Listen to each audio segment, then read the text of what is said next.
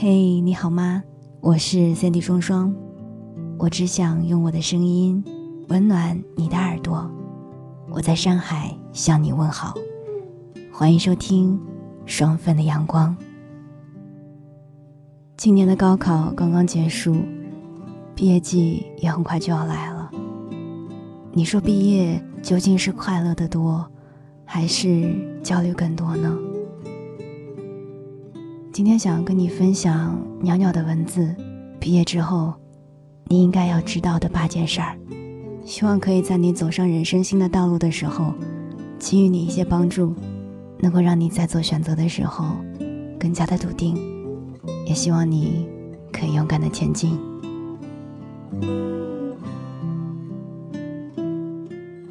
每年的六月，大街小巷都是伤感和离别的味道。二十出头的男孩、女孩身着学士服，在草坪前、校门口、教室里笑颜如花，比着各种各样的手势，拍着照片，互道离别。在未来可期的祝福声中，他们拖着行李箱离开了这座生活了四年的城市，为自己学生时代和青春时光套下了一个完美或残缺的句点。这一切于我而言，已经是两年前的事情了。但是每每看到这样的画面，我还是会忍不住停留片刻，感动于这样的青涩和纯粹，又在心里与他们感同身受。我知道，有的人一别，便是永远，而树影交错下的年轻男孩女孩们，就会以此为起点，踏入各自全然不同的人生。毕业两年的生活，在我的身上留下了清晰可见的痕迹，包括越来越高的发际线，越来越重的眼袋。最重要的是，也对于这个的许多看法也在陡然改变。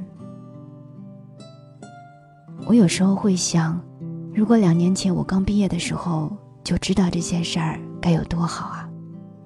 所以现在，我想把这些我后悔没有早早知道的事情写下来。如果你刚刚毕业，希望你能提早知道。你该知道，没有一项工作是轻松的。这两年网红经济兴起，看着短视频里的网红对着镜头眨眨眼，就有许多收入入账。但绝大多数人的生活却并不是视频里那么美好。深夜的咖啡和黑眼圈，凌晨两点还亮着灯的写字楼，难缠的客户。压得人喘不过气的 KPI，昏昏欲睡的地铁和公车，这些就是生活的常态。事实上，大多数人的工作都很辛苦，而这其中只有极少部分人能月入过万，绝大多数人还在城市里徘徊，愁着下个月的房租。毕业后的生活多半没有读书时的轻松。但是无需抱怨，因为每个人都很忙碌。想要拥有工作后自由，就得用工作时的不自由去换自由。你可以不用让每个人都喜欢你。作为一个讨好型人格的重度患者，再加上一点点的不自信，有段时间患得患失成为了我在同事朝夕相处又若即若离的关系中的心理常态。我是不是说错话了？我要和他们一起完成某个项目，可是我们根本不熟，怎么办？偶遇同事了，要不要打招呼？时间长了，有时候也会怀疑自己：我是不是把原本简单的关系复杂化了？我为什么要要求每个人都喜欢我？是否和每个人都交朋友这件事，本身就是一个悖论？同事就是在一起共事的存在。相比尴尬相处找话题，不如就让关系停在同事这层，不交好，不交恶，也是一种很好的相处方式。没有必要让每个人都喜欢你，也没有那么多人一直在关注你。你需要知道的是，任何一份爱，都是需要经营的。毕业后，相比从前读书时，很难交到新朋友。而在此时，曾在学生时代留下来的纯真的情谊，就更加的珍贵。无论再亲密的关系，都是需要用心去经营的。节假日的礼物，凌晨十二点的生日快乐，闲来无事的聊天，都会让人觉得你是把他放在心上，感情也自然会越来越浓烈。勇敢说爱，并不丢人，相反的，你会收到更多的爱。你需要知道的一点是，我首先是自己，才是你的女朋友。刚刚毕业，身边有朋友选择了早早结婚生子，成为全职主妇；也有朋友放弃了自己高薪的工作，去了男朋友所在的城市。若是早两年，我会深深感慨于爱情的伟大，但是如今，我也会隐隐担心如此选择背后的巨大风险。两心相悦的爱情固然美好，但自我提升的时光却再也回不来了。我爱极了舒婷在《致橡树》里写下的句子：“我必须是你近旁的一株木棉，作为树的形象和你站在一起，根紧握在地下，叶相处在云里。每一阵风过，我们都互相致意。”但没有人听懂我们的言语。你有你的铜枝铁干，像刀，像剑，也像戟；我有我红硕的花朵，像沉重的叹息，又像英勇的火炬。我有你的光芒，我也有我的灿烂。我们势均力敌，却也彼此相依。我希望你知道的是，柴米油盐。才是生活的常态。幼时和母亲流连商场，尚不知生活的各种滋味，曾被母亲调侃过一句俗语：“不当家不知柴米油盐贵。”家境一般的我，会不理解为什么母亲会因为几十块钱而讨价还价，会因为打折跑去城市的另一边。后来外出上学，再到独自赚钱，开始补贴家用。才明白，原来平常吃的水果这么贵，原来赚钱这么辛苦，原来同样的衣服摆在不同的地方，价格会天壤之别。